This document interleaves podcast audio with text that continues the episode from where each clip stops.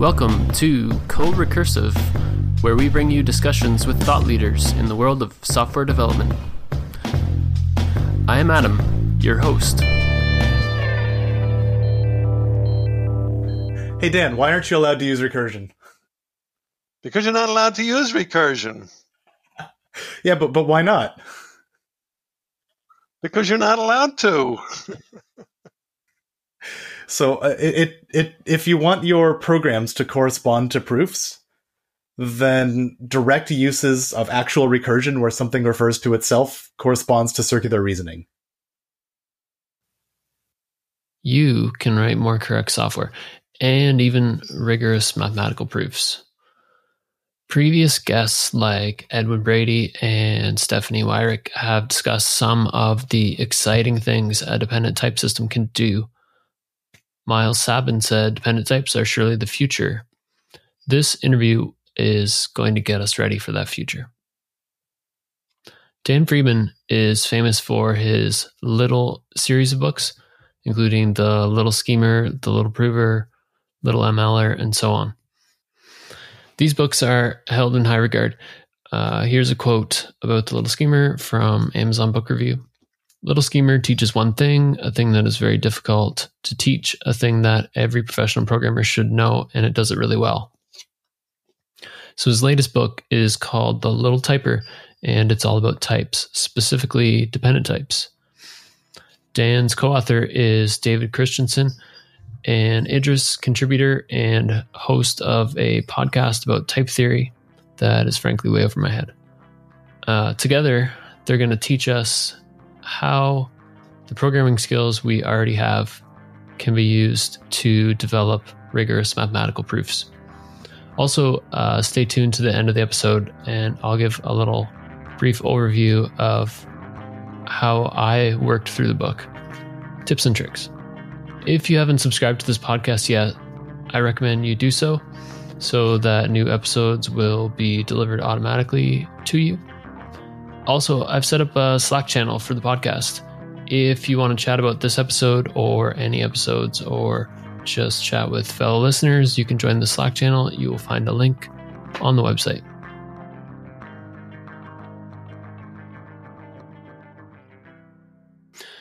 So Dan and David, welcome to the podcast.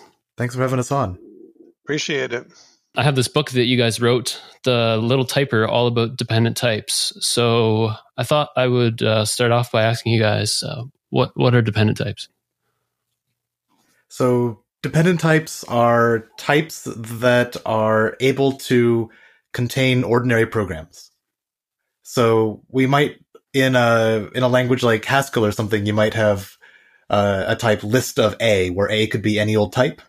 But in a dependently typed language, you could also have things other than types there. So you might say like the list of N A's, where N is the number of things in the list. And then your type system all of a sudden needs to know about numbers and what it means to do arithmetic on numbers. So for example, appending two of these lists, then you'll be able to see in the type that the length of the output is the sum of the lengths of the inputs and that sort of thing. Why is that useful?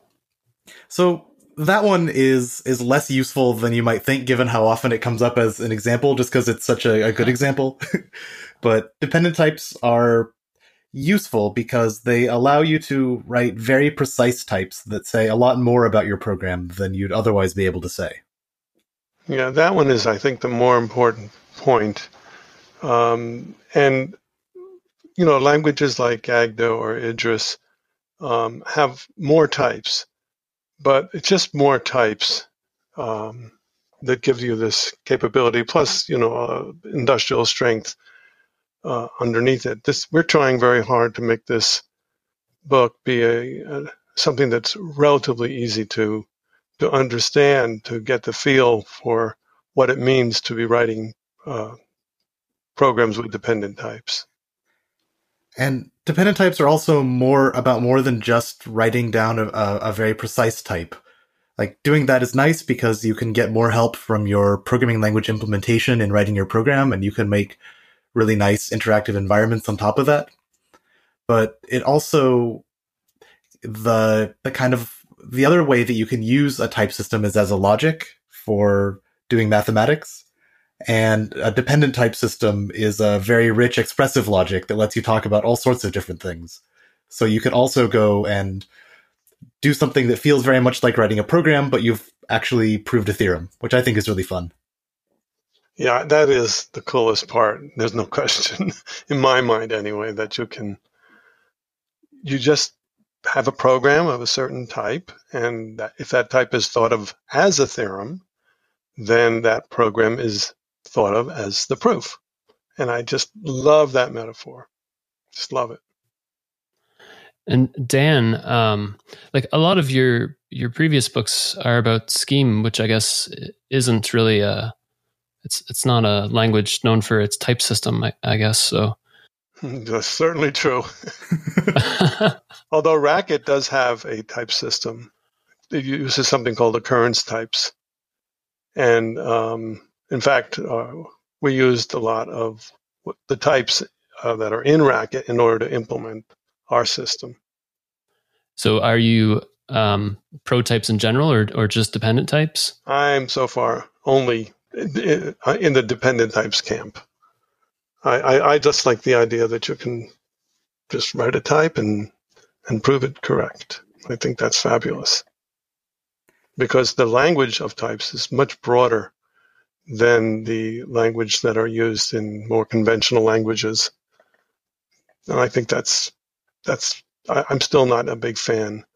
I'm partially because the programs that I wanted to write with types, it was impossible. In fact, there's published papers on the fact that you can't write what I call reflection. There are published papers that say you can't use Hindley-Milner types to prove properties that you want to prove. And that's one of the reasons why I like dependent types, because there doesn't seem to be a big circle you can draw around it that says you can't do this and stuff like that. So you think that non-dependent types are limiting, but dependent types are empowering? Is that kind of the idea? It's how I feel. I can't speak for David. He indeed is not speaking for me there. I like programming lots of different ways, and I have fun in languages which either don't have types or just have one big type, depending on which philosophical camp you're in, or those I write a lot of Haskell at work, and I think that's a lot of fun. And I do dependent types as well. I like lots of ways to program. I like types also. Dependent types, I find I'm not quite sure how they work yet, but I'm working through your book, so hopefully by the end it's all going to make sense. I hope so. In the book, You introduce this language Pi that you created for the book. So yes, specifically. So what's the intent behind that? So the reason why we thought we needed to make our own language for this book, rather than using sort of an off-the-shelf, well-developed language like Coq or Agda or Idris or one of those, was that those languages put a lot of effort into automating away all of the sort of parts that can be tedious or difficult or require understanding. And in the interest of getting work done, you're not sort of forced to confront the inner workings of the system until later on. And we thought that it's going to be easier to give a sort of very minimal language that people... And when I say easier, I mean actually more difficult. Easier for you to learn things by having to work hard at it. And additionally, it let us have an implementation. We'd initially hoped to have the entire implementation of the language be the last chapter of the book. Unfortunately, we didn't manage to get it quite small enough, so we have quite a lot of description of how you would implement it. And then there's an online tutorial I wrote as well. Oh, is there really? Yeah. About how the language was created. Well, there's a tutorial if you want to make your own. Ah. If you want to understand the source code. The source code of the language is freely available, and anyone can download it and modify it and hack on it as they want. There's at least one variant dialect already in the wild, and I hope that there'll be a lot more in the future. The interesting thing is because I did look at the GitHub repo. It's not very big. Thank you. So thank David, by all means. We both worked on it. I know. Dan has very exacting standards for simplicity and smallness of code that are very useful when working on a project. So the actual implementation up there is also about half of that code is sort of interactive user interface kind of stuff, right? So it includes some parts that are not really exposed and documented yet, but that I hope to make more public in the future for doing things like having editable Pi code inside of a slide if you're doing a talk somewhere, so you can sort of edit code in front of people and watch the type checker respond. And it has a plugin for Dr. Racket so that you can put the mouse over expressions and see what their types are and those sorts of things. And the actual core of the system is, as small as we could possibly make it. While some of those things are a little hairier, just because dealing with graphical user interfaces requires just more code. And this language is so the implementation is written in Racket, and to use it, I downloaded Dr. Racket and I put lang pi at the beginning, and that was about it. Mm-hmm. That's right. The Racket developers have a background in education, so they're very motivated to make things simple to set up and easy to work on multiple machines and that sort of thing. One thing I found interesting about the language is just the words it uses for things. Like instead of having a type annotation, you have a claim. Was there reasons behind the verbiage used in the language? Well, yeah. I mean, so yeah, I think we've implemented this thing about, what do you say, Dan? 10 to 12 times and thrown them away. Yeah. 4 or 5, 7, I don't know, some ridiculously large number. But we originally had one expression that captured both the type and the program, and it was getting clumsy, and we finally sat down and chatted about that, and we changed it. Yeah. To be with two different things.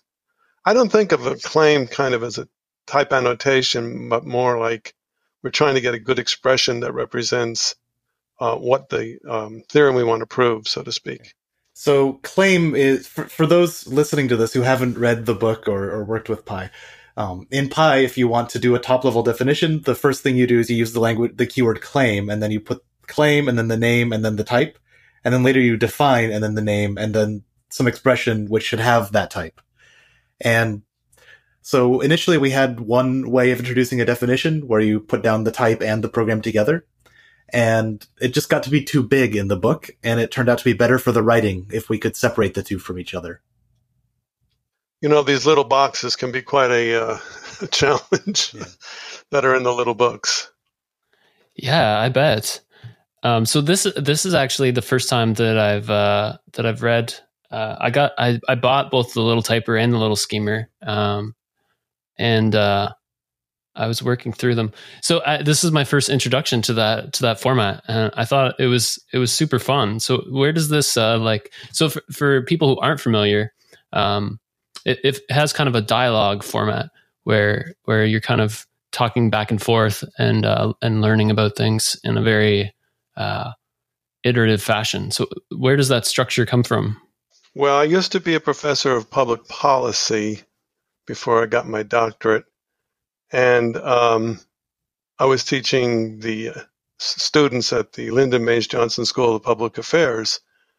And one day the student said, can we do something together on this? And I said, sure. And I grabbed a room, and we worked for a solid week, and we wrote The Little Lisper by walking from one end of the room to the other, where there was a blackboard and people were chiming in with different things.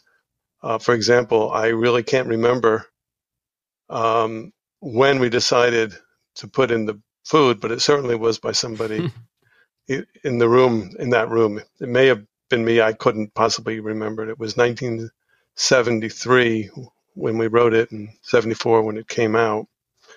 But And it was all done on an IBM Selectric.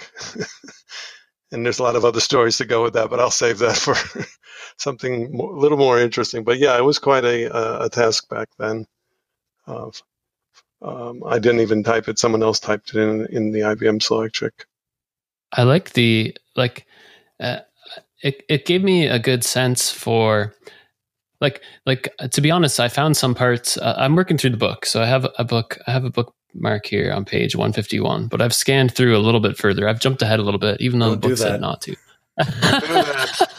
I agree completely. It's hard enough. You don't want to do that. So I found the book to be a challenge at times, but I found that this back and forthness, it kind of keeps the pace going. So I felt like, even though I was struggling, that at least I was struggling in very small chunks. It does. I actually sometimes suggest that if you don't feel like you've got 100% of it, you should really go back and read that chapter over again. I have gone back. Yeah. It is definitely, there are very few words in the book. And there's no harm in rereading it, and maybe even taking some notes as you're going along. So earlier I said something like that the claim was a type, and Dan said, no, it's a proof. And that maybe gets at the heart of the matter, doesn't it? No, it's a theorem. The claim is a theorem. Well, it's not a theorem until you prove it. Right. But it's a statement, right? Yeah.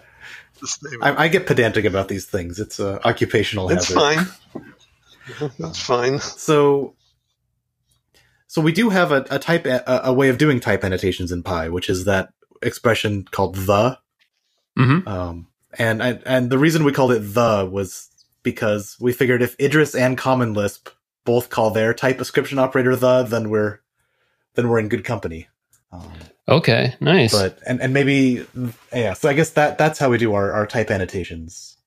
Maybe that's why you were objecting to it being called type annotation before, Dan? I don't know.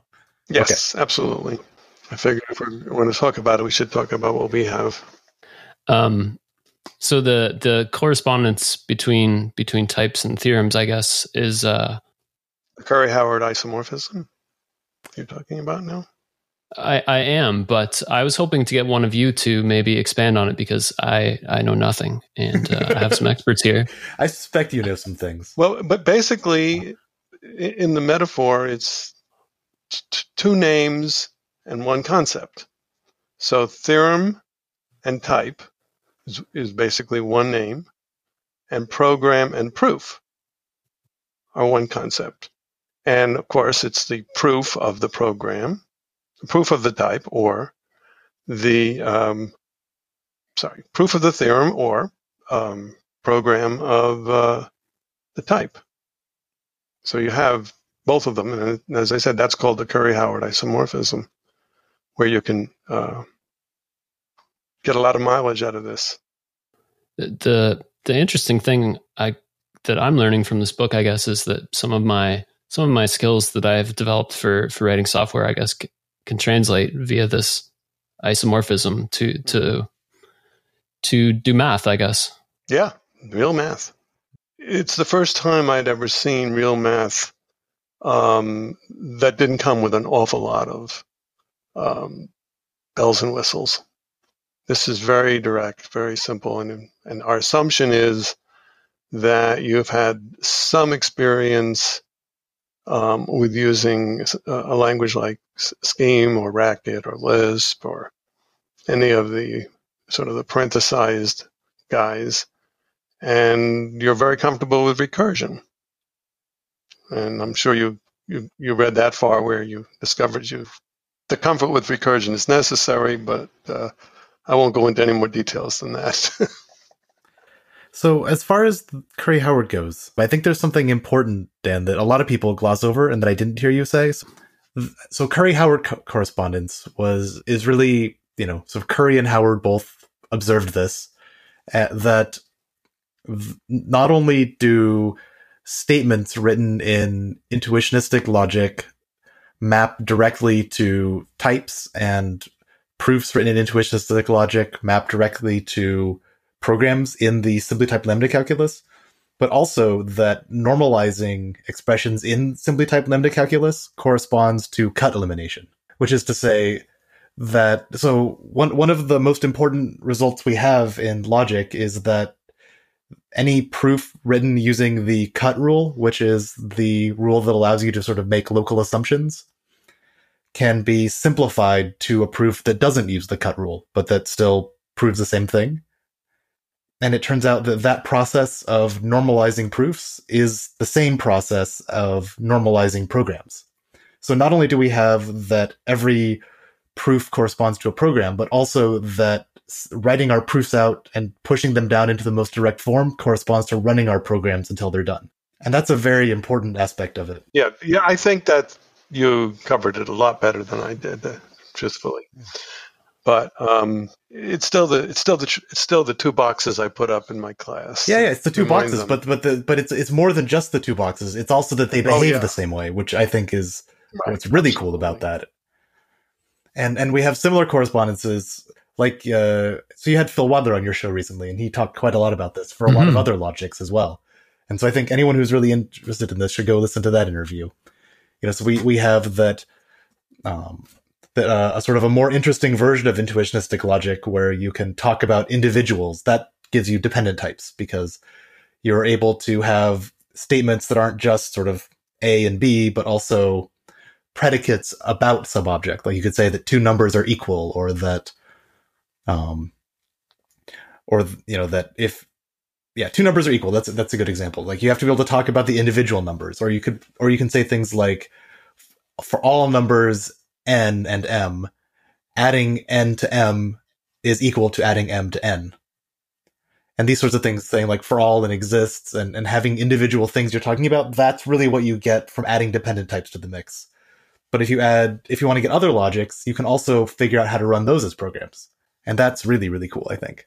So you mentioned normalization, and something that was interesting to me in the book was this concept of normalization. I wonder if you could describe what it is and like with an example and how it relates to evaluation. Sure. So when you have types in a language like Pi, the types don't just sort of classify expressions saying, you know, this one is a number, or this one is a list of numbers, or this one is a function where you give it a number and it gives you back a list of numbers. They also tell you which of the things they describe are the same as which other things they describe. So you know that 5 plus 8 is the same natural number as 13. And you know that appending the list containing 1, 2, 3 to the list containing 4, 5, 6 is the same as the list containing 1, 2, 3, 4, 5, 6. And when you can look at these sort of groups of things that are the same as each other as sort of being buckets, and you know you take all of your lists of numbers and you put them into the buckets, you know, divide them up such that each one is grouped with the ones that it is the same as, and then for each of these buckets we have sort of a simplest, most direct representative that we can pick out of that bucket and a way to find that representative given anything in there.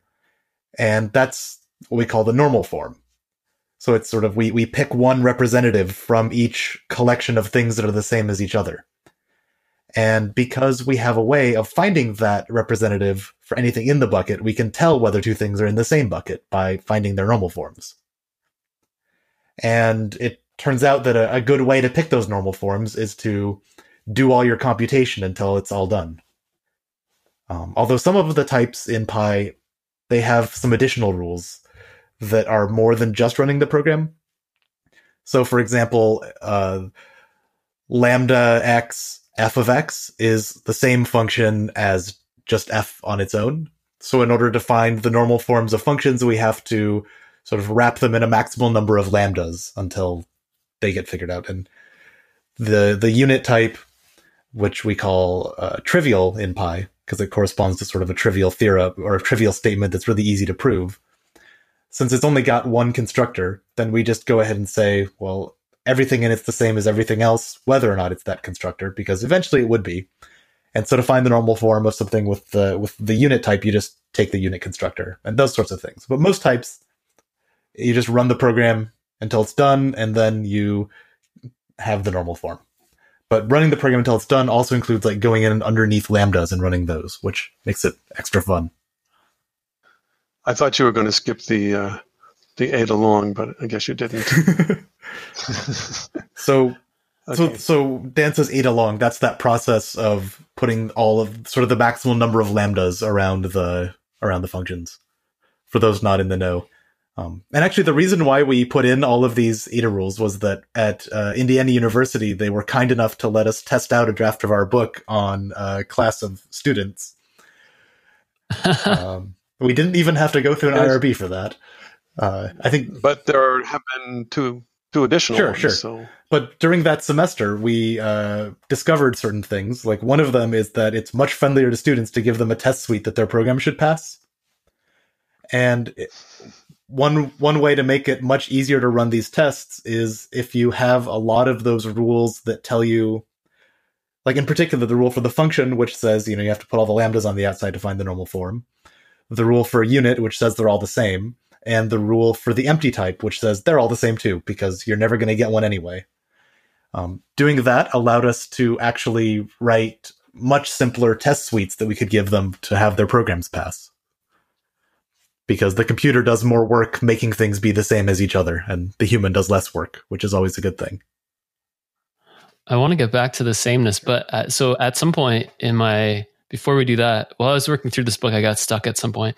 And then so I went into GitHub and I searched for like files with the PyType as the extension. And I found somebody, I guess, who probably took this course you're talking about and their exercises. And actually, it helped me out a lot to see this. So thank you to, I wrote this down here, Jacob Adley, whose exercises helped me understand the like... Jacob who? Adley? I don't know this person. I don't know. But thank you, Jacob. If you did take our class and we've forgotten you, I'm very sorry. So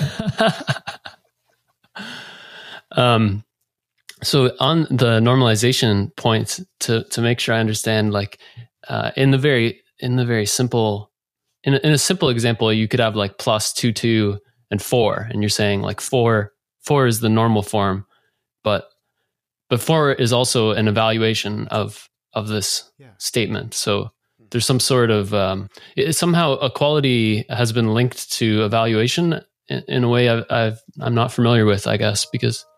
So I think that there's when you're making a logic and you want to be able to talk about programs, you have sort of two ways you can do it. One of them is you can write up all the ways that programs compute, and then say to the person writing the proof, you get to now demonstrate how these programs give you the right answer by sitting down and saying, well, now I'm going to use this rule, and I'm going to do a beta reduction here. I'm going to do, I'm going to rewrite by the definition of plus right here. I'm going to unfold the definition of times to see that it's actually a loop that does a bunch of pluses over here, and then I'm going to reduce here. Or you can rig up your logic so that everything automatically respects computation, and then have the computer do all of that work. And one of the wonderful things about type theory that we can thank Per Martin-Löf for is coming up with this judgmental structure, or coming up with this way of putting the logic together where the computation is something that can just happen in the background without a human having to go apply all the steps one at a time. And that's why the notion of sameness in the type theory is probably the most important thing. Like when people are first learning, I know when I first learned it, at least I had this idea like, well, let's see. I thought the important thing was like, what types do we have and what programs have those types? But in fact, it's much more important to think about which programs are the same as which other programs and why that is the case. And the other part just kind of falls out from that. And that's because it allows you to know when computation is going to happen, and it allows you to know when the computer is going to do the work and when the computer is not going to do the work. So you have to do the work yourself and that sort of thing. Yeah, I don't think I've fully wrapped my head around it. It's interesting. Also, like the sameness Like I described this example with 2 plus 2, but actually the sameness applies to whole functions. Yeah, everything. Mm-hmm. So one way to think about it is that when you're, let's say you're writing a type checker, the type checker's got to sort of answer two questions, at least. And one of those questions is, how do I find the type for this expression? But it also has to be able to answer the question, when are two types the same type, right? Because I may expect one type, and I get that the expression has some other type. How do I compare those two types? And for something like simply typed lambda calculus, the way you compare them is just, recur over them and check that the structure is identical. But when your types get to contain programs, then checking for sameness of types means checking for sameness of programs as well. Ah, I see now. Yeah. So that has to be. So like say I write a program, I write a function, and it needs to, as its argument, I need to pass it, 4 pieces of cake. Let's say I've got a type that represents pieces of cake, right? So I pass it like chocolate, and I pass it rainbow, and I pass it double chocolate, and I pass it quadruple chocolate. I like your consistency of food, keeping all the examples on food. And then I actually, what I end up passing, so I think like that's what I want to do, but my cakes are coming from two different places. So, I've got one source of 2 pieces of cake, which is my chocolate and my rainbow. And I've got another source of 2 pieces of cake, which is my double chocolate and my quadruple chocolate. And so I'm going to call a function that will append these, which gives me something that has 2 plus 2 pieces of cake in it. But my function needs 4 pieces of cake. And when we look at that, we think, well, of course those are the same type, because 2 plus 2 is the same as 4. But the type checker needs to be built in a way that it can understand that, which means that the logic or the type system itself needs to be built in such a way that 2 plus 2 and 4 are the same thing. And there's some systems out there where I'd have to sit down and sort of manually prove that 2 plus 2 and 4 are the same before I could pass that result of putting those lists together into my function. But in this system, we don't have to, because 2 plus 2 and 4 are just the same as each other without any work needing to be done by the user. And in Pi, you have something called evidence. Is this related? So evidence is the program. Yeah. So why evidence is the reason why a thing is true. So we wrote the book from the perspective of someone doing intuitionistic logic. And if we're doing that style of logic, then it's not the case that everything is true or false. There are some things that we don't yet know whether are true or false. There are open problems about which we just, they're not true and they're not false until somebody proves that they're true or false by providing evidence that they are true or evidence that they are false. And hopefully not both evidence that they are true and evidence that they are false, because then somebody's made a real big mistake. Yes, I'd say. So I guess, see, this is my fault for skipping ahead, because I might have misunderstood the evidence. Especially in Chapter 8, you got to read that one really carefully. So we can, when we define what it means to be even in type theory, we do that by saying what counts as evidence of evenness. Okay. And so one way to say what counts as evidence of evenness is to say, well, a number is even if we can cut it directly in half without anything left over. In other words, no crumbs. Yeah. So if let's say we want to provide evidence that 4 is even, well, that evidence is the number 2, because doubling 2 gets us 4. And if we want evidence that 108 is even, that evidence is the number 54, along with some evidence that doubling 54 gets us 108, which is what we wanted. And we don't have evidence that 1 is even, because there isn't any number that doubling it gives you 1. So the way you define a new concept or a new predicate, a predicate is like a statement with a hole in it that you fill out with an object to get a complete statement. The way we define that is we do it precisely by stating what counts as evidence for that statement. So if I were, maybe I should just finish reading the book. if You can call us back, you know.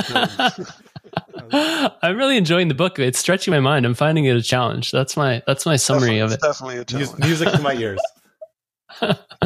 So, like, if I were to want to write out a proof that like the square root of 2 is irrational, is that something that can be done in Pi? It would take a fair bit of effort, but I I don't want to say yes because I haven't done it. I think, nor have I. I think that in principle you could probably do it, but when you start getting to more complicated things, then I think it would be better to use a system that does more of the work for you. So I would use. This is where I would stop using Pi and I would go write it in Coq or Agda or Idris or one of these systems. We are trying in our book to help people get the more sort of the philosophical ideas or the underlying ideas behind dependent types rather than to give you a practical tool. Although in theory, I think you can do this, probably. And if you can't, then we could change the language a little bit and make it so you could. Yeah, I'm hoping that people will, you know, pick up the implementation and say, oh, I'd like to have streams in the language or something, or other types that we don't have. And all of a sudden they will see, oh, now I've got it. I got the types because I understand how the rest of the system works in terms of the internals. And then they would be able to enlarge their definition of Pi. And hopefully they would share that with others. But yes, that is the kind of thing that could be done in languages like Pi. And the intent here, I mean, isn't that right? So if I understand, the intent is to present a very small language so that people can understand this core. Yeah. Absolutely. And the core of Pi looks very much like the core of something like Coq or Agda or Idris. The difference really, there's sort of one really important difference, which is that Pi comes with a fixed collection of data types sort of installed in the factory. And if you want more, you have to open it up and add your own. Whereas those other languages allow you to extend the collection of data types. And we didn't add that feature, or we did add it actually at one point, and I ripped it out again because we wanted the implementation to be small and understandable. But other than that, it's basically the same kind of system. I wanted to find out what the definition of one of these like ind nad is. I don't know how you pronounce these things. That's good enough. And I was looking for like a prelude, but there's no.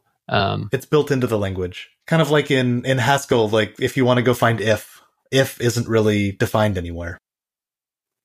Yeah. Well, but that's not 100% accurate. In Appendix B, you can read the inference rules which describe the implementation. So that gives you a little bit more material to stare at, to give you a sense of what is going on. But it's not the case that in-nat is the kind of thing that you could sit down and define your own version of. You can define a function that works just like in-nat, except it'll be a little bit noisier because it'll need more arguments. That's true. And one reason... One thing we really tried to work hard to do with Pi was make it so that programs in it were short, even though the implementation was very simple.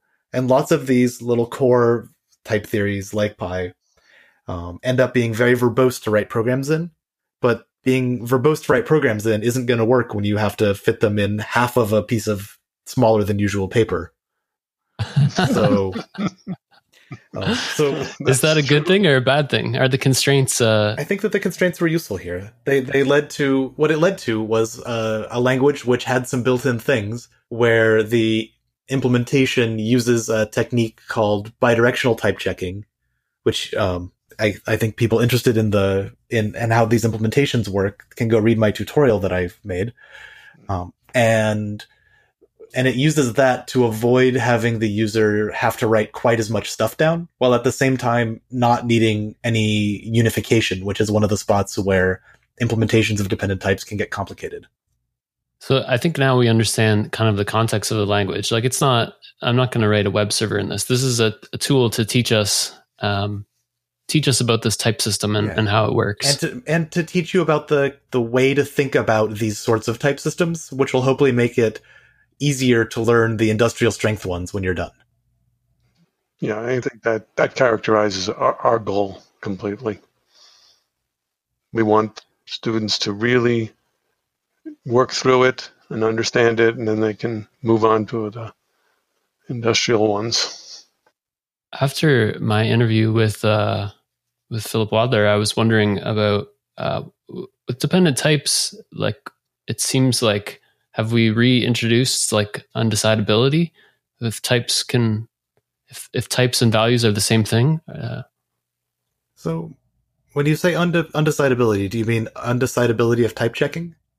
My question may not be coherent, which is perfectly possible. That's okay. Let's work it out.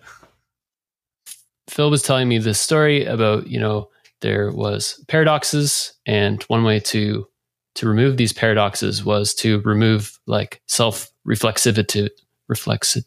I don't know. We are consistent, so that doesn't come up. Dan, I should say we do not have a proof that our language is completely without paradox. Although we've done all the standard things that one does to avoid it, and I'm pretty sure. I'd bet a decent amount of money that at least the idea is, if modulo, maybe there's a bug left.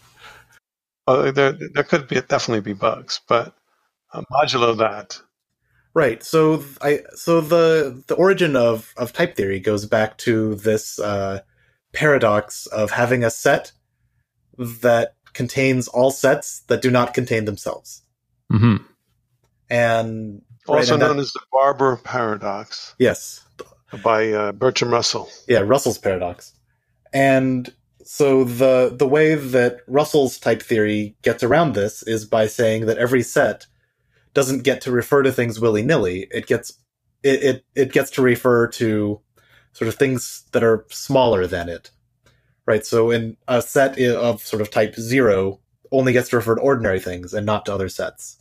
A set of type 1 gets to refer to sets of type 0 and ordinary things, contain. A set of type 2 gets to contain sets of type 1, sets of type 0, and so forth. And then this paradox goes away because it doesn't even make sense to ask the question of whether the set contains itself. So then I guess my question is, if we're saying, like, can't types refer to themselves in this world, or? So no, actually. And that's a very good question. So in the very first version of dependent type theory that Per Martin-Löf cooked up, you actually did have a type which classified all the types or described all of the types, including itself. And Girard came along and showed that based on an earlier system he'd made, which had a feature like that he showed to be inconsistent. He showed that Martin-Löf's early system was also inconsistent for exactly that very reason. So what we do in Pi is we have a type that describes most other types, but not itself, and also not types that contain itself. So we have this type U, which is the universe, and nat, the type of natural numbers, is part of the universe. Atom, the type of atoms, is in the universe. List of nat is in the universe, but U itself is not, and neither is list of U or functions that take U as an argument or return U and these sorts of things. Oh, and we just have this one universe type because that's all we need in order to teach the lessons in The Little Typer.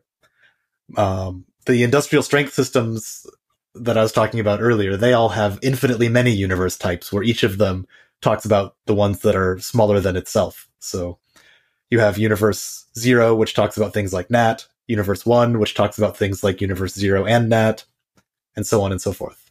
And we had that in early version of Pi, and then we ran a little test with all of the homework assignments from our students and with all the code in the book, and we found out that nobody ever actually used anything more than one universe, so we just ripped the rest out. And there's also a sort of a folklore theorem that you never need more than 5 levels of universes. Yeah. I think, someone was saying that they'd gone and checked sort of every proof ever done in NuPerl, which is another implementation of type theory, which is sort of very unique and very different than many of the other ones. And it was... yeah, they'd only ever used like 5 or 7 universes or something like that. So maybe infinitely many is too many. I'm not sure. It has a nice simplicity to it. So one thing that I found challenging, I guess, in this Py language is just recursion is a bit more involved than I'm used to. Is that you're not allowed to use recursion, I think. But, is that right? No. Hey Dan, why aren't you allowed to use recursion? Because you're not allowed to use recursion. Yeah, but why not? Because you're not allowed to. Yeah. So if you want your programs to correspond to proofs, then direct uses of actual recursion where something refers to itself corresponds to circular reasoning. And that's not good enough. Well, that's the biggest shock for me, incidentally, that there has to be a way around recursion on absolutely all the time. There's no ifs, ands, or buts about it.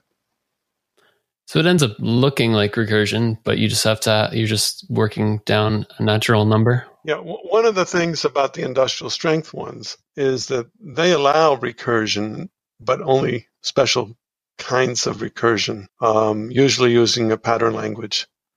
But we opted out of that because we really wanted people to think hard about things that took away, we have taken away recursion so that you really have to get into the nitty-gritty details. And I think that in order for this discussion to make perfect sense, there's something we should probably clarify.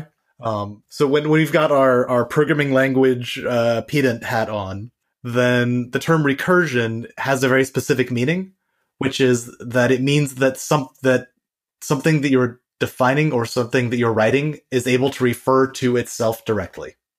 Mm.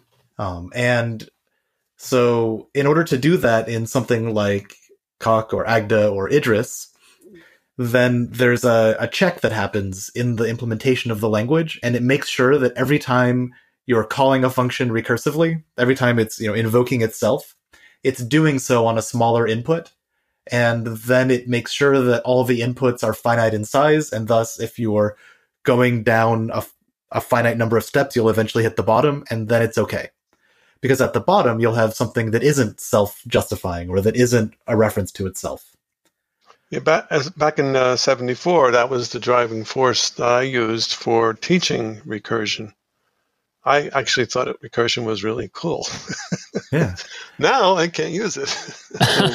So in those languages, you do have recursion, but it has to be recursion that lives up to certain checks to make sure that it's okay to do, that it's always going to be safe, because the problem of self-reference, like a self-referential argument, like the one I had with Dan just a moment ago, is only a problem when the program falls into an infinite loop that sits there doing nothing except heating up your room. Like a circular argument corresponds to an infinite loop that does nothing. And if you rule out those infinite loops that do nothing, you're also ruling out the circular arguments. And in Py, in order to make this, in order to make the implementation simpler, which I think is even more important, in order to make the definition of the language correspond more closely to some of the literature that you have on dependent types, and also to some of the implementations. So the style of recursion that we have in Py is the style used in Lean, which I've been really remiss in not mentioning, because Lean is also a great system, another dependently typed language from Microsoft Research. And this system is, and this way of formulating things is nice, where you have a few built-in ways of doing recursion, at least one for each finite data type. It's wonderful because you're able to have very simple rules that describe when the recursion is acceptable. So in languages that allow recursion, you have, you're always going to have it, because it's impossible to tell whether an arbitrary program falls into an infinite loop spinning there doing nothing.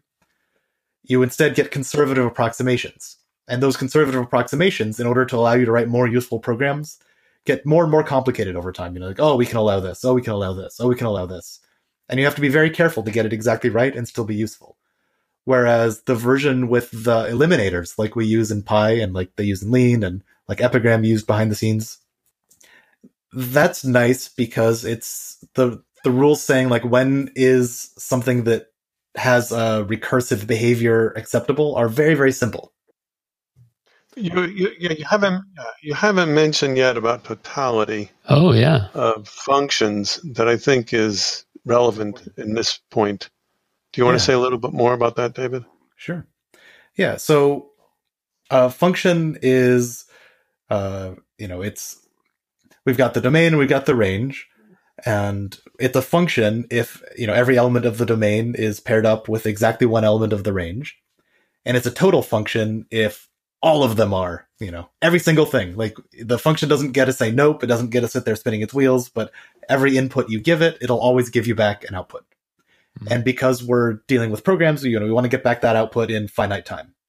And finite time isn't a very strong guarantee. I mean, you can easily, in a language like Pi, you can write a program that, will take until you're old and gray to give back an answer, if not until your great-great-great-grandchildren are old and gray. Yeah, I mean, after all, we do have Ackerman in the book. Yeah. Yeah. You can write very, very slow programs that take a very long time, even in a total language. But the important thing is that this correspondence between programs and proofs is a truth with modification. We don't have a correspondence between any old program and any old proof. What we have is a correspondence between total functional programs and intuitionistic proofs. And then other logics also have these correspondences, but the sort of the traditional Curry-Howard correspondence is, intuitionistic proofs are those that don't make use of non-constructive reasoning proofs. So we can have, we're not able to make use of like the principle of the excluded middle, which lets us, or we're not allowed to make use of, double negation elimination, where if you go from not A to just A, things like that, because those correspond to things that aren't sort of directly representable in a type lambda calculus. And this is a really long, deep thing, and you can get a lot of those principles by adding things like continuations to your language, which is really fun. But for purposes of what we're doing here, we need to have the total functions on the one side, because, a function may not be total in a couple of ways. One is that it might, for certain inputs, just say, nah, I'm not going to be defined here. And in that case, then, our proof doesn't work, because functions are the way we prove a for all statement, right? So we might say like, for all even numbers, adding one to that number gets you an odd number. Mm-hmm. That'll be a function where you give it a number, you give it evidence that the number is even, and it gives you back evidence that one greater than that number was odd. And if it just like didn't work for, 24 for some reason, then we'd have a problem. So it's gotta cover all the possible inputs. But also, if the case for 24 just sort of sat there spinning its loop by saying, well, hey, if I'm going to check whether 25 is odd, I'm going to do that by checking whether 24 is even again first, then that would also be an unsatisfactory proof. Or I'd say it wouldn't be a proof. It wouldn't be evidence. It simply wouldn't be. Yeah. So in order for all of our programs to correspond to proofs in Pi, we make sure that you can only write total functions. And these elimination forms, like the in and out that you were talking about earlier, those allow you to make sure both that you're covering all the possible nats and that any recursion you do is controlled in such a way that recursive calls are all happening on one smaller number. If we allowed recursion. Yes. Well, I mean, the behavior acts recursive, right? Yeah. To me, it feels like recursion because like, I don't know. I don't want to, like, I'm programming in Scala day to day, and I don't tend to write like direct recursion where I'm calling myself. I tend to use like a fold or something, and the arguments are similar, right? You end up giving it a natural number, and like you need to give it a function that returns the next type, I think. I'm trying to remember. So for indnat, or let's take ind list, because we're talking about folds, and most people are more used to thinking about folds in terms of lists rather than in terms of numbers. Mm-hmm. Although the underlying idea is essentially the same idea. So when you're doing a fold on a list, is that a fold R or fold L? Let's go for R here. Okay, that's what I thought. And I'll try to keep them straight because I always mess them up. But I'm, my usual way of thinking, like, do I want to use fold L or fold R here? Is I'll always sort of like, well, I'll try one. If it doesn't work, I'll do the other one, or I'll do some sort of little test to make sure which one it is, because my brain just isn't wired to remember those. But But yeah, so when we're doing using this reclist operator, which we have, which is the non-dependently typed fold, then we give it a value to return when the list is the empty list. Mm-hmm. We give it something that takes the head of a list and the tail of a list and the result of doing the fold over the rest of the list and gives us back a new output. Mm-hmm. And then by doing those at each step, we get down to the right. We finally, it'll do the step until it hits the base case for the empty list. The dependently typed version of that takes one additional argument, which is what we call the motive, or we don't call it, that's what it's called. Well, you're talking about induction now, right? Yeah. Yes. Okay. And so dependently typed fold is induction. The motive explains what the type is in terms of the list that you're recurring over, which means that the type at each step could be a little bit different. So for instance, if we wanted to write a proof that appending the empty list to any old list gives you back that same list, then the motive is going to be, lambda x's append empty list x's is equal to x's. Mm-hmm. And then when we do that for the base case, we then apply the motive to the empty list to figure out what the type of the base case is, which is going to be that empty list append empty list is equal to empty list. And then for the step, we're going to apply it to one sort of unknown list to find out the type of the result of the rest of the recursion, and then apply it to sticking the extra element onto that to get the type for the result that we need. And we get that back. And so then by combining these at each step, you get the relationship between the resulting type and the list that you're looking at right now is maintained appropriately. And so the real difference between this recursion operator and the typical fold R is that it takes a couple more arguments, or it takes another argument, which is sort of the tail of the list. You're not usually having that one included as you go, but putting it here makes life easier, and you can get the other one out of this one as well. So I really liked the book. Thanks. I'm gonna keep working on it. Like I have found it. I'm gonna make it through it. I'm gonna try. I hope so. You might mention how many pages it is so that people understand what you mean when I say I'm going to make it through it. I'm exaggerating here, but I did get The Little Schemer and The Little Typer, and I think The Little Typer is twice as long. But I think there's a lot of appendix. Yeah. Yeah, there's a fair amount. Yeah, we wanted to include the source code to Pi in the back of the book so that people could have an easier time understanding and playing with the implementation, but...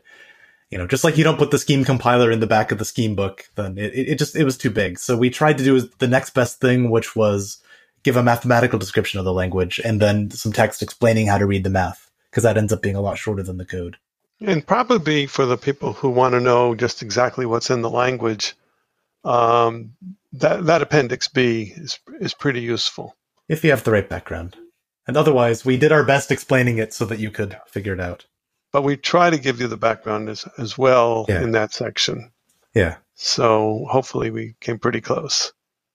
Yeah, and there's something interesting on the back of the book here where it says that you were trying to do something not practical or rigorous, but beautiful. Yeah. What did you guys mean by that? Yes, there are these other systems, Idris, et cetera, the ones we keep mentioning, and they are practical. That is also a truth with modifications. They are practical for the right kinds of people in the right kinds of situations, and hopefully someday they will be practical for more people in more situations. Yes. I'm just saying this because I lurk on the Idris mailing list a lot, and if a bunch of people show up and start saying, the great Dan Friedman said this was practical, but I'm having a difficult time writing a brand new web browser and writing an operating system in it, then... Well, there's that, of course. We are moving toward practicality in more domains. But they are still research software. Right. That's for sure. But we didn't try that. We tried to make it so that you would understand pretty much what the excitement is about with respect to dependent types. I'd like to tell a little story, if I may. when I had just finished a book called The Little Prover with Carl Eastland, I had sent it to my friend Adam Foltzer. And I got an email from him as soon as he got it, and he said, "So what's your next book going to be about? Next little book?" And I said, "Well, I've seen an awful lot of excitement about dependent types." And he said, "Don't move." What do you mean, don't move? So I'm thinking to myself, if I want a glass of water, I can't get it or something. So he sent me a letter and to David at the same time, introducing us. And that afternoon, we decided to write the book.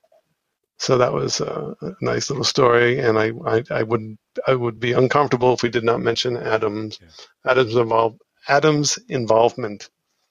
He deserves a lot the credit that accrues, though not the blame, depending on how you feel about the book. None of the blame. Yes.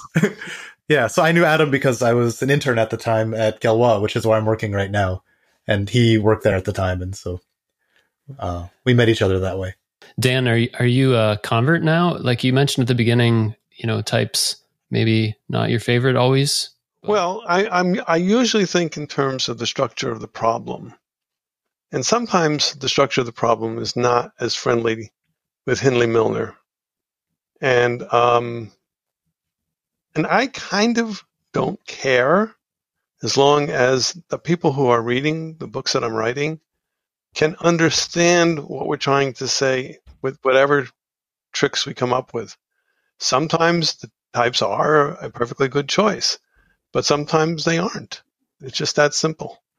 We only have so many pages. We only have so many. The size of programs can only be a certain size. And as long as the language is communicating as clearly as possible what's going on, then I don't think it's necessary. That's how I feel. When it is necessary, like in The Little MLer with Matthias Fellheisen, sure, that's a good time to do it. And even in a little Java, a few patterns, we ended up using types. But by and large, it's the ideas behind the problem that matter to me the most. And if my co-author on one of the little books doesn't see any need for the types, and I don't see any need for the types, then I think we can get the same concepts across. And then if you're going to be writing a program in a type language, it should be relatively easy because we are very conscious of the types as we're thinking about how we're explaining the ideas. Not all types need be checked by machine.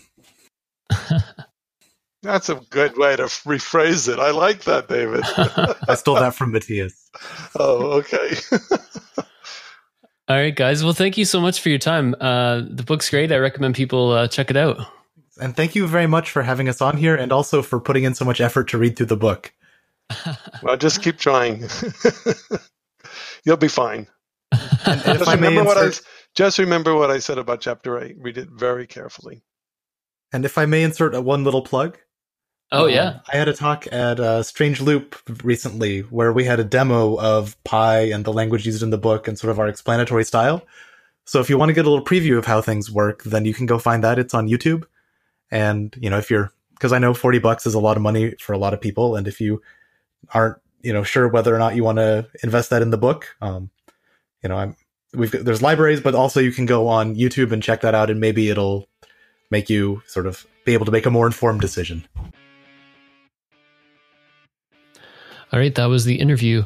I'd like to thank the many people who promoted the last episode with Wade Waldron on Twitter, especially the Code Maverick, who has mentioned the show in a half a dozen tweets, most of which are in Spanish, but I'm going to assume that he's saying nice things. I was also recently at the Scale by the Bay conference in San Francisco and the John De Goes functional programming training. Let me just say that both were amazing. There were so many interesting talks at Scale by the Bay. It was a bit of an overload, which when it comes to conferences, I think is really a good thing. Then I followed the conference by doing the John De Goes training, which was great. I interviewed him back in episode 9, and taking a 4-day training session with him was a great experience. It was a bit exhausting And actually, I still haven't completed all of the provided exercises, but I learned a lot, and I would recommend the training to anyone who wants to learn about functional programming, especially using Scala. All right. Using the Pi language. So the Little Typer uses this custom-built language, as was discussed, called Pi. So here is my overview for working through the book. So first of all, you want to download Dr. Racket, then install the Pi language. And then at the top of your file, you just have to put like pound lang pi. Easy enough. Now, as you're working through the book, my first tip is to read deeply and methodically. So the book is in kind of a two-column dialogue format. And what you want to do as you read it is try to guess the answer that's in the right column as you go through. And if you can't guess the answer, that's fine, but make sure that you understand the answer. And I mean, if you can't understand the answer, what I often did was just, progress a little bit more through the book, and either it will get more clear or less clear very quickly. And if it's less clear, then you should backtrack. And as you heard from the authors, rereading chapters is recommended. The book is, it has a very conversational tone, but I would say it's dense. So the other thing is running the code. So as you work through the book, there are snippets of code that are in they're outlined in a solid box. So you want to type all those into Dr. Racket. You can use lowercase words in place of the Greek letters like lambda and pi. And then what I found helpful was just playing with the code. So trying to run things through the REPL to get a feel about what we were defining, and trying to write my own variations on it and making sure that it compiled and that I could run it. I also found it useful to write out the types in a language I was more familiar with in the comments above the claim. There is also a function called checksame that is useful for testing if the results of a function call have a certain value. So I found that quite useful for getting my intuition. I would, type out a function from the book. I would then try running it in the REPL with some arguments, and then kind of to solidify that knowledge, I would put in a checksame, this internet call equals this result. All right, so those are my tips. Thank you for listening to the podcast this far. If you enjoyed it, spread the word, tell your friends.